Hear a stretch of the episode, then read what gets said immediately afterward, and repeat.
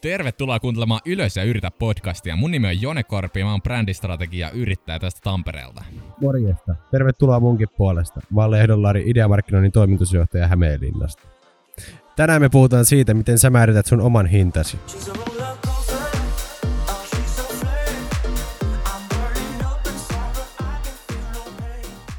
Ennen kuin hypätään tämän päivän jaksoon, mä haluttaisiin kiittää meidän yhteistyökumppani Meltwateria ja antaa sulle mahdollisuus voittaa ilmaiset Applen AirPods-kuulokkeet. Meltwaterin työkalut ratkaisevat yritysten haasteita liittyen viestinnän mittaamiseen, sosiaalisen median hallintaan ja vaikuttajamarkkinointiin. Suomessa asiakkaina ovat muun muassa Kyrö Distillery, Kotipizza, Nordic Business Forum ja Saarioiden. Kansainvälisesti Meltwaterilla on yli 30 000 yritysasiakasta. Meltwater arpoo Instagram-tilillään uudet Applen AirPods-kuulokkeet. Tsekkaa niiden Instagram at meltwaterfin ja saat sieltä tarkemmat speksit ja voit osallistua kisaan. No niin, Ylös ja yritä podcast taas tulilla ja tota, tänään puhutaan vähän, miten sä määrität sun oma hinta sun työlle tai palvelulle. Kyllä, tätä aihetta on kysytty paljon ja se on ymmärrettävästi monelle, monelle aika haastavaa myös, myös ainakin mulle, mulle silloin kun mä al- aloitin, mutta tänään syvennetään tähän aiheeseen ja sitten toivottavasti saat jotain ideoita siitä, että, että miten hinnoittelet sun tuotteen tai palvelun. Kyllä. Eli no aloitetaan ihan siitä, että kun sä aloitat, niin kun sä Jone aloitit, niin miten sä määrittelet sun oma hintas? Niin kun, oliko se ihan tavallaan, tota, niin kuin sä sanoit, ihan vaan hatusta heitetty vai tota, katoiko se vähän, mitä jotkut pyytää vai tota, miten sä teit silloin alkuna? No mä totta, se, se oli aika lailla hatusta heitetty, että mä lähdin tekemään tuntityöllä, tuntityönä noita tota, Mitä sä oot mieltä siitä, että mä oon ainakin sitä mieltä, että tuntityö on Ei kannata. alku, mutta alkuun ei kannata. ei, ei, ikinä. kann, ei, ei kannatakaan siis, että siis loppujen lopuksi projektit aina parempia, mutta Niin. tota, tuntityö alkuun on aika varma vaihtoehto. Varsinkin Tunti- jos mm. puhutaan niin kuin alasta, jossa esim. sulla menee niin kuin, sä et ole ihan varma, vaikka joku kauan joku juttu kestää, se saattaa niin kuin aiheuttaa sulle lisäkustannuksia esimerkiksi. Nyt mä taas esittelen mun huikeata matikkapäätä, mutta siis jos sulla olisi vaikka 20 tuntihinta ja sä tekisit sadalla tunnilla töitä, niin sitten sä pyytäisit siitä kaksi tonnia ja toivottavasti vielä alvit päälle siihen, siihen mutta tota, se on silleen niin kuin, siitä hankala, että jos sä lähetät sitten tai asiakas saattaa kyseenala- kyseenalaistaa sitä, sitä niin kuin aika helposti, että jos sulla menee vaikka 40 tuntia jonkun nettisivun tekemiseen, niin niin sitten asiakas saattaa olla, että, niinku, että niinku, miksi tässä kestää näin kauan, että niinku, niinku, mitä hittoa, että mikä, mikä tämä nyt on, että miksi sä et ole tehokkaampi. Et, niin sitten joudut, joudut perustelemaan sun ajankäyttöä, mikä on hankalaa, ei nautinnollista ja monella tavalla huonoa muutenkin, että silleen tota, se on, se on tota, tuntihinnoittelu on alkuun ihan fine, mutta mä en silti välttämättä tekisi sitä, kun se on niin tuommoista, että siinä saattaa asiakkaalla, asiakkaalla mennä niin kuin vähän hermot siihen tuntikäyttöön. Että mulla esimerkiksi, kun mä viimeksi hinnoittelin tota tuntipohjaisesti projektin ja lähetin laskun, niin asiakas ei maksanut sitä laskua tota, eräpäivään mennessä. Mä kysyin, että niinku, miksi ette. Nee, ja sitten sieltä tuli kysely, että miksi, miksi sulla meni näin kauan tähän. Okay. Ja se on tosi ikävä lähteä perustelemaan siinä kohtaa, ja siinä saattaa asiakassuhde kärsiä tosi paljon verrattuna sitten siihen, että sä lähettäisit projektilaskun, se maksaa 2,5 tonnia. Kyllä. Ja projektissa on aina se nimenomaan asiakkaakin kannalta selvää, että se tietää just paljon se maksaa, eikä siitä tuu niinku, ettei se olekaan semmoinen porkkana, että ne ajattelee, että siihen menee tonni, mutta sitten siihen menikin kolme tonnia oikeasti. Just näin, just näin. Mutta se, miten projektihinnoitteluun voisi lähestyä tuolla tuossa tilanteessa on se, että jos sulla menee vaikka se sa- 100 tuntia ja sulla on 20 tuntipalkka, niin pyydät siitä 2,5 tonnia. Kyllä. Koska siinä on sitten sulla se failsafe, että jos jotain käy ja sulla menee enemmän aikaa, niin sun ei tarvi sitten omia tuloja vähentää sen takia, Kyllä. vaan su- sulla on niinku se varmuus siellä siitä, että jos joku menee perseelteen, niin sitten sä pystyt reagoimaan siihen. Ja myöskin sulla on niinku tota, jos se menee hyvin, niin sitten sä pääset paremmille tuloille. Ehdottomasti aina kannattaa olla tuotteessa tai palvelussa semmoinen niin kuin just backdoor siinä, että, tota, Just näin. että jos joku menee mönkään, niin semmoinen pieni vara siinä, että tota, ei ota ihan hirveästi takkiin ainakaan. Niinpä, niinpä. Ja sitten kans se, että jos sä otat tuntihinnoittelun, niin mä kuitenkin piilottaisin sen projekti Kyllä. kustannukseksi, että se ei olisi nettisivu 40 tuntia, 20 euroa tunti, 80 euroa. Kyllä. Ei kun 800 euroa. Vaan se olisi niin kuin nettisivu 800 euroa. Kyllä. Ja se on asiakkaallekin selkeämpi sitten, että siihen oikeasti, siihen projektihintaan, niin siihen kuuluu ihan kaikki. Niin kuin, että siinä, sulla kuuluu siihen ne, otetaan nyt esimerkkinä vaikka rakennustyömaan, mm. niin tota, talon maalaus 5 tonnia.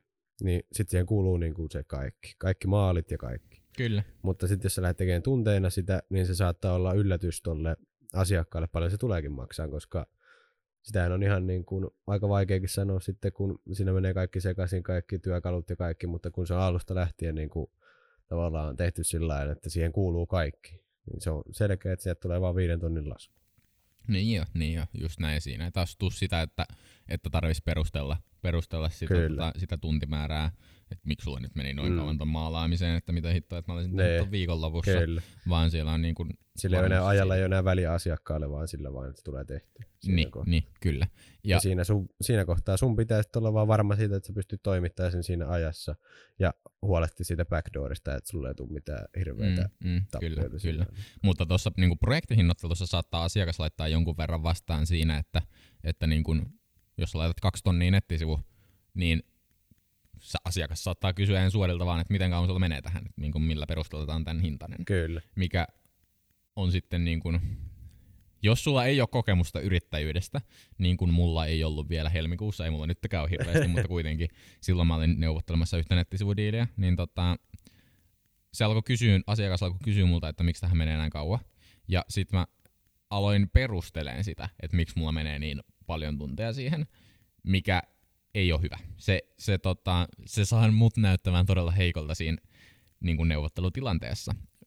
Se, miten mä neuvoisin nuorempaa itseäni, itseäni hoitamaan ton tilanteen, on se, että jos asiakas kysyy, että miksi tämä maksaa näin paljon, niin ei sitä nyt tarvitse perustella. Se maksaa niin paljon, se on se hinta, minkä sä oot asettanut sille. Jos ne saa jostain halvemman tarjouksen, niin sitten se saa. Ne ei ollut maksamassa kuitenkaan täyttä hintaa, joten sun on turha tuhlata aikaa sinne, Kyllä. kun joku kuitenkin maksaa sen täyden hinnan. Kyllä. Ja jossain vaiheessa voidaan puhua sitten enemmän tuosta asiakashankinnasta ja tuosta oikeasti, että ei kannata välttämättä semmoiseen tiettyyn sektoriin uhrata, uhrata aikaa.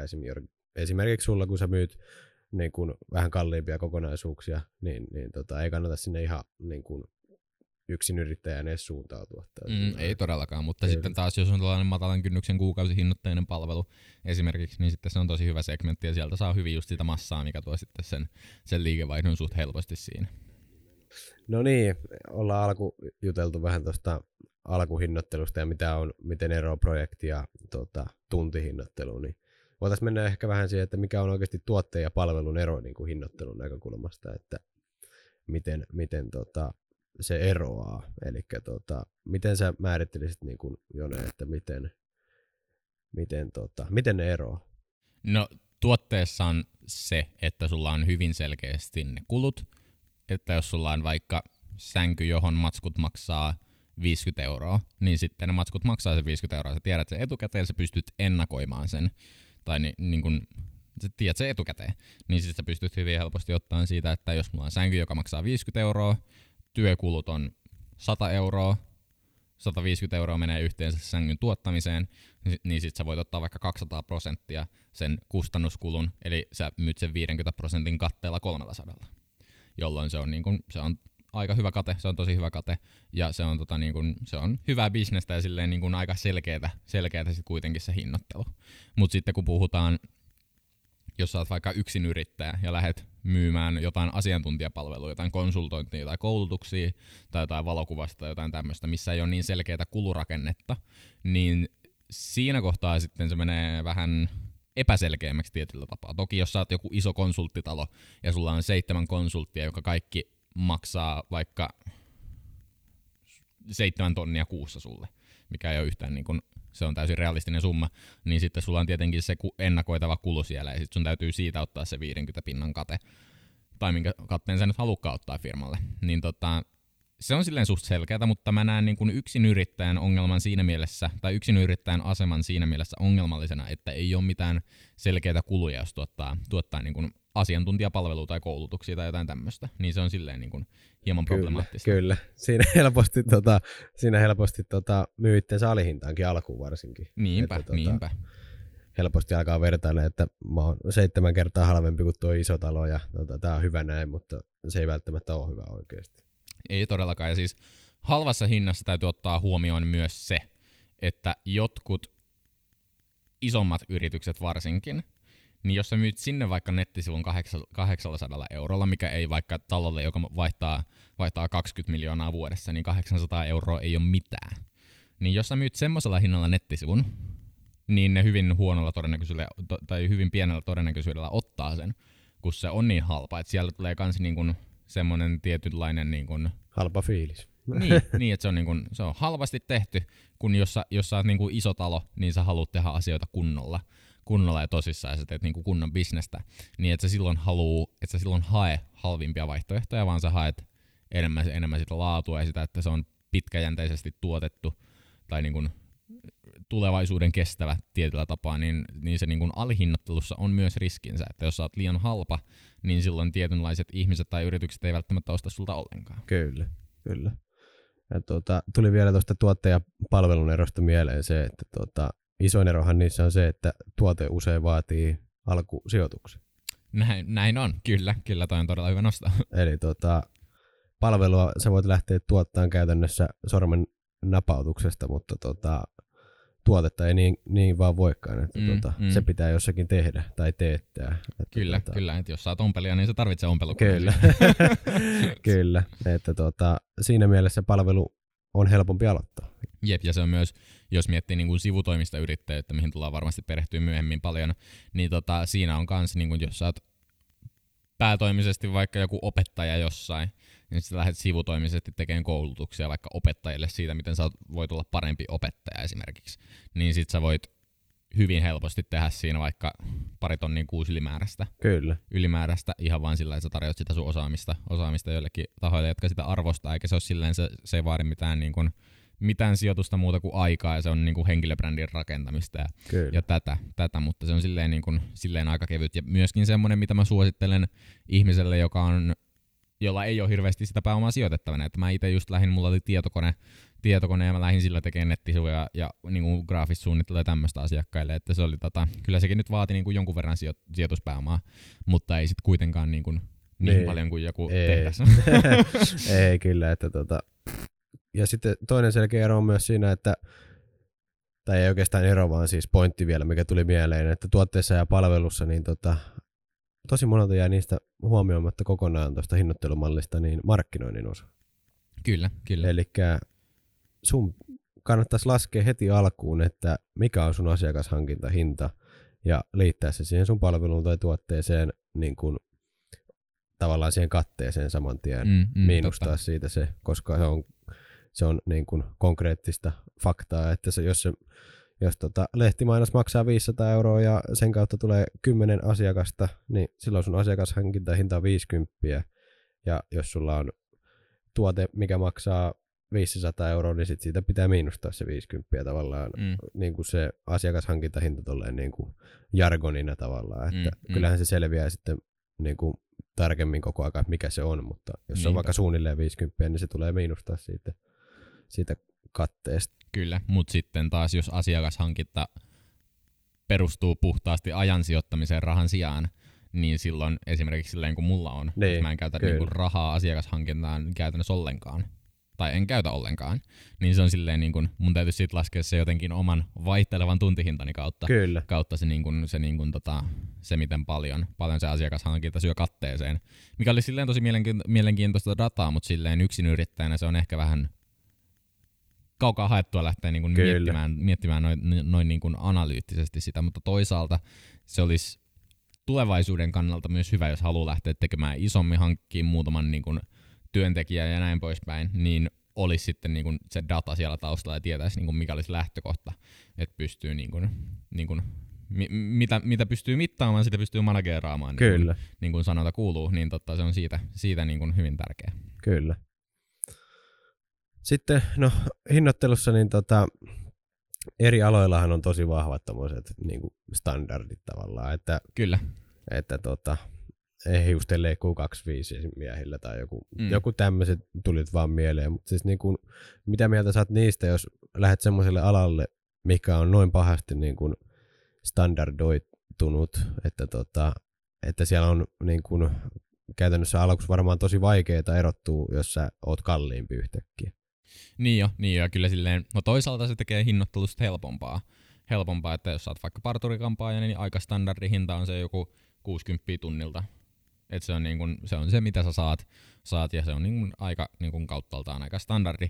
Mutta sitten siinä tulee se, että jos sä haluat ostaa kalliimpia hoitoaineita esimerkiksi kampaajana, niin silloin sun, silloin sun niin kun kulut on tietenkin korkeammat, mikä johtaa siihen, että sun täytyy nostaa sun hintaa, jotta sun kate pysyisi samana, mitä se olisi, tota, mitä se olisi niin kun muilla, muilla, tota, ää, muilla kampaajilla, niin tämä tulee sitten taas siihen niin kun markkinointiin, brändäämiseen, brändiviestintään, eli jos sä pystyt asemoimaan itsesi markkinoilla paremmaksi vaihtoehdoksi, niin sä voit vivuttaa sitä brändiä, mikä sulla on, ja nostaa hintaa sen myötä, koska mä näytän arvokkaalta, niin se, se, se niin kuin arvo konkretisoituu Kyllä. korkeampana hintana. Esimerkki, esimerkki mun eilisestä päivästä mä ostin, tota, ostin äh, Hilfigerin alushousuja, joista maksoin 45 euroa. Kyllä. Niitä ostin kolme kipalesta,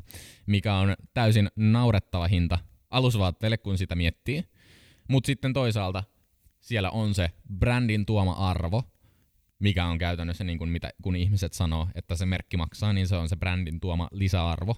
Ja sitten siellä on myöskin niin kuin vaikutelma siitä, että kun mä ostan tämän merkkisiä tuotteita, niin se laatu on korkeampi ja mä pystyn luottaan siihen, että se on, se on niin kuin, mun ei tarvi ostaa uusia heti, vaan se kestää aikaa, ne on mukavat ja näin poispäin. Et siellä on niin kun, kun sä brändäät itse oikealla tavalla, niin sä pystyt vivuttaa sen myös korkeammaksi hinnaksi, ja se on osittain se, se mitä mä teen. Mä teen myös mun bisneksellä. Eli tästä päätelmänä voit myös perustaa parturikampaamoon, jossa on tuntihinta 120, jos vaan osaat brändätä ja tuoda sen oikein esille. Ehdottomasti siellä, jos, jos, sun, jos sun tuntihinta on tupla, tuplasti mitä muut, niin kyllä sun täytyy sitten tuoda niin kuin triplasti arvoa vähintään.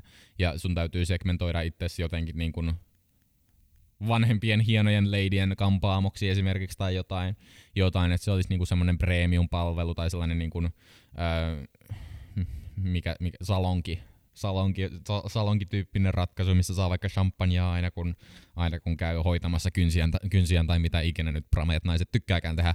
Mut, mutta kuitenkin niin siellä, on- siellä on se niinku konkreettinen lisäarvo ja se kokemus ja, ja niinku sen brändin tuoma, tuoma lisäarvo sitten myöskin. Kyllä. Mutta syvennytään vähän katteeseen. Lari, kerros meille, mikä on kate. No, kate on, kate on se, tota, mikä sulle jää tuotteesta kaikkien kustannusten jälkeen. Ja tota, nämä kustannukset on esimerkkinä niin kuin, ö, palvelussa niin tota, arvonlisävero, joka on 24 prosenttia hinnasta. Ja tota, sitten jos sä tarvit jotakin esimerkiksi ö, jotakin tuotteita siinä sun palvelun tuottamisessa, niin, niin tota, sitten niiden poistaminen siitä. Ja jos vaikka sanotaan, että sun palvelu maksaa 124 euroa, niin, niin tota, siitä otetaan 24 prosenttia veroja pois, joka on arvonlisävero, joka tota, siirtyy sitten valtiolle. Ja tota, sulla jää satanen, ja sitten tota, sulla meni 20 vielä johonkin materiaaleihin asiakkaalle siitä, niin tota, sulla jää 80 euroa. Ja se on silloin käytännössä sun katteesi.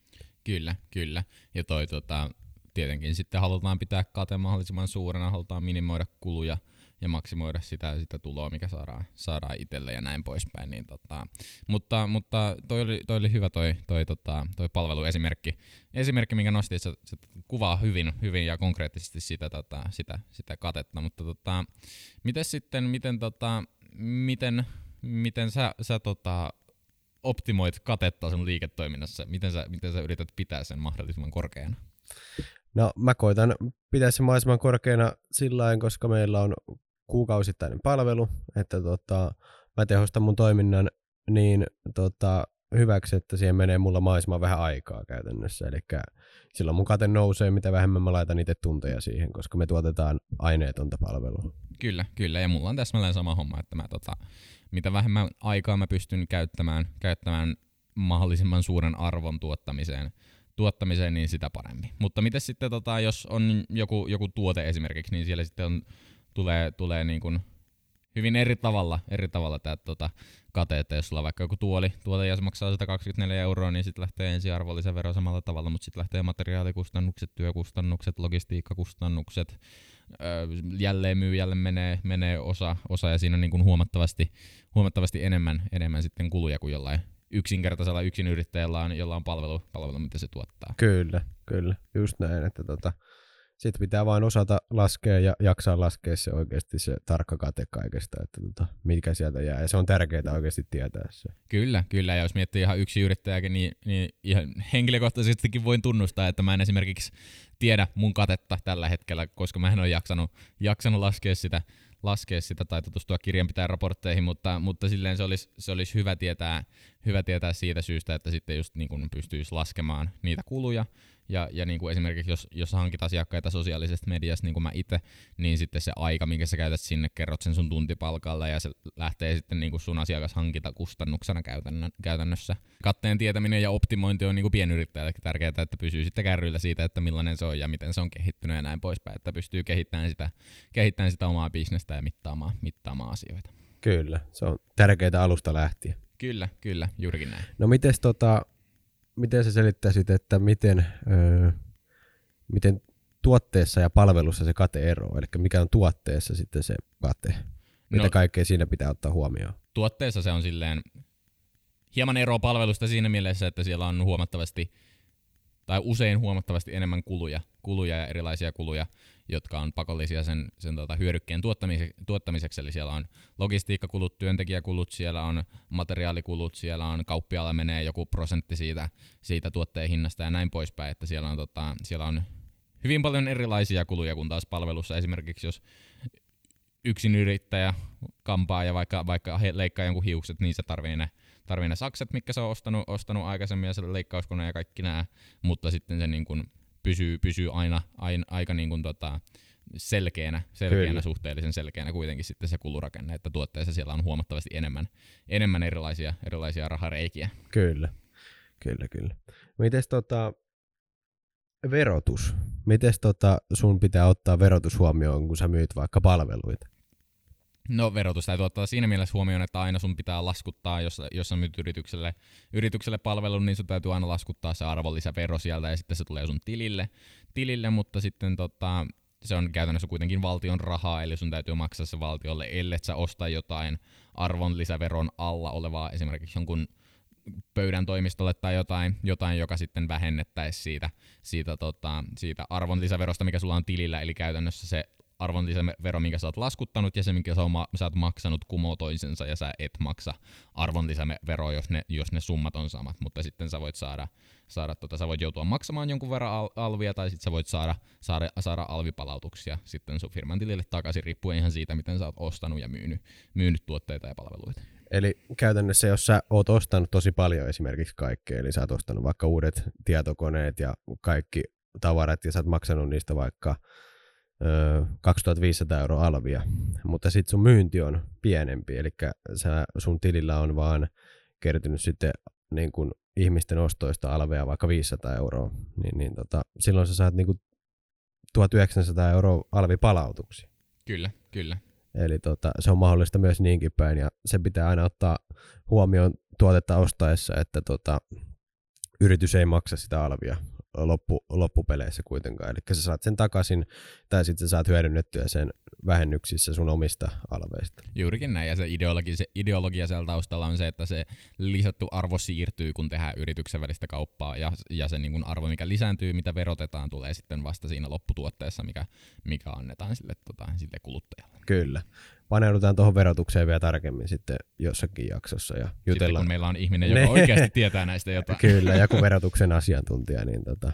Kyllä, yes. Mutta laitetaan tämä jakso pakettiin. Eli tota, me puhuttiin siitä, miten sä määrität hintasi ja miten alussa tota, tuntihinnattelu saattaa olla hyvä valinta, mutta kuitenkin saattaa olla fiksuinta esittää se tuntihinta projektihintana, jotta asiakas ei lähde kyseenalaistaa liikaa sitä tuntien käyttöä, se on helpompi molemmille osapuolille ja pystyy helpommin hallitsemaan riskejä ja sitten pystyy myöhemmin nostamaan sitä hintaa, hintaa kun pystyy tuottamaan enemmän arvoa ja saa arvokkaimpia referenssejä ja näin poispäin. Sitten me puhuttiin tuottajapalvelujen erosta ja hieman siitä, miten alojen standardit vaikuttaa hinnoitteluun ja, ja brändillä esimerkiksi pystyy vaikuttamaan, vaikuttamaan siihen vivuttamaan sen brändin ja markkinoinnin sitten korkeammaksi hinnaksi, jos pystyy tuottamaan jotain konkreettista lisäarvoa huomattavasti enemmän.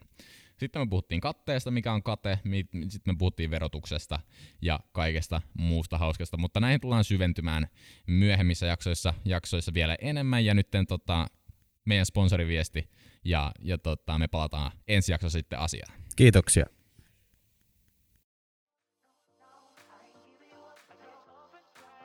Meltwaterilla on nyt uramahdollisuuksia auki kunnianhimoisille ja yrittäjähenkisille uransa alkuvaiheessa oleville tyypeille. Meltwaterin kulttuuri perustuu yhdessä tekemiseen, positiiviseen meininkiin sekä voittaja-asenteeseen. Jos haluat nopeasti eteenpäin urallasi, sulla on kyky innostaa muita ja nautit dynaamisesta ympäristöstä, voit sopia Meltwaterille duuniin. Kurkkaa Meltwateri arkea Instagramissa at meltwaterfin ja testaa samalla sopisitko porukkaan biossa löytyvän linkin kautta. Osallistu myös Applen AirPodsien arvontaan 38. mennessä. Kiitos, että kuuntelit jakson. Löydät meidät somesta ja netistä nimellä Ylös ja Yritä ja mut löydät nimellä Lari Lehto. Kiitos munkin puolesta, mut sä voit löytää somesta nimellä Jone Korpi. Ollaan kuulolla. Moro!